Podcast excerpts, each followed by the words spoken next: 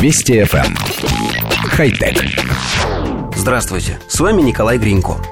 Научная фантастика приучила нас к мысли, что лазеры – дело ближайшего будущего, но применяться они будут исключительно в военных целях.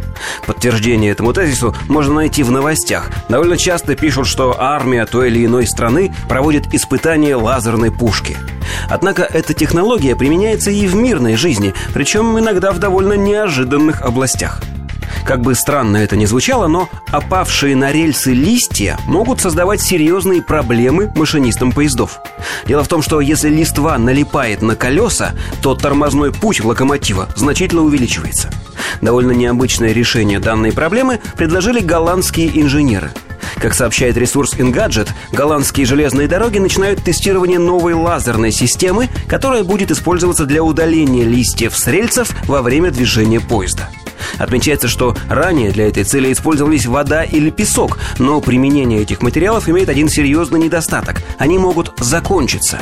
Кроме того, использование струи воды для очистки может приводить к разрушению самих рельсов. В данный момент лазерная система имеет некоторые ограничения, и ее применение эффективно только на скоростях ниже 80 км в час. Однако в будущем инженеры планируют доработать лазерную установку для использования на более высокой скорости. Кроме того, инженеры планируют использовать лазер не только для уборки листьев, но и для очистки путей от мусора, который также создает препятствия на пути движения поезда. Коллектив редакции нашей программы вновь задается вопросами. Как струи воды могут разрушить рельсы, которые рассчитаны на постоянные нагрузки в виде проходящих многотонных поездов? Или вот, почему нельзя сдувать листья? Ведь воздух, в отличие от воды и песка, есть в распоряжении всегда и не закончится.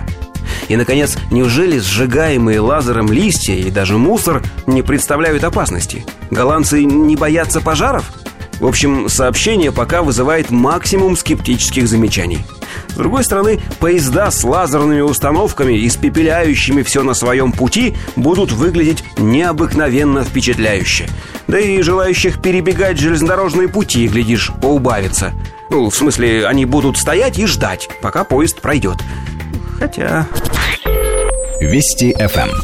Хай-тек.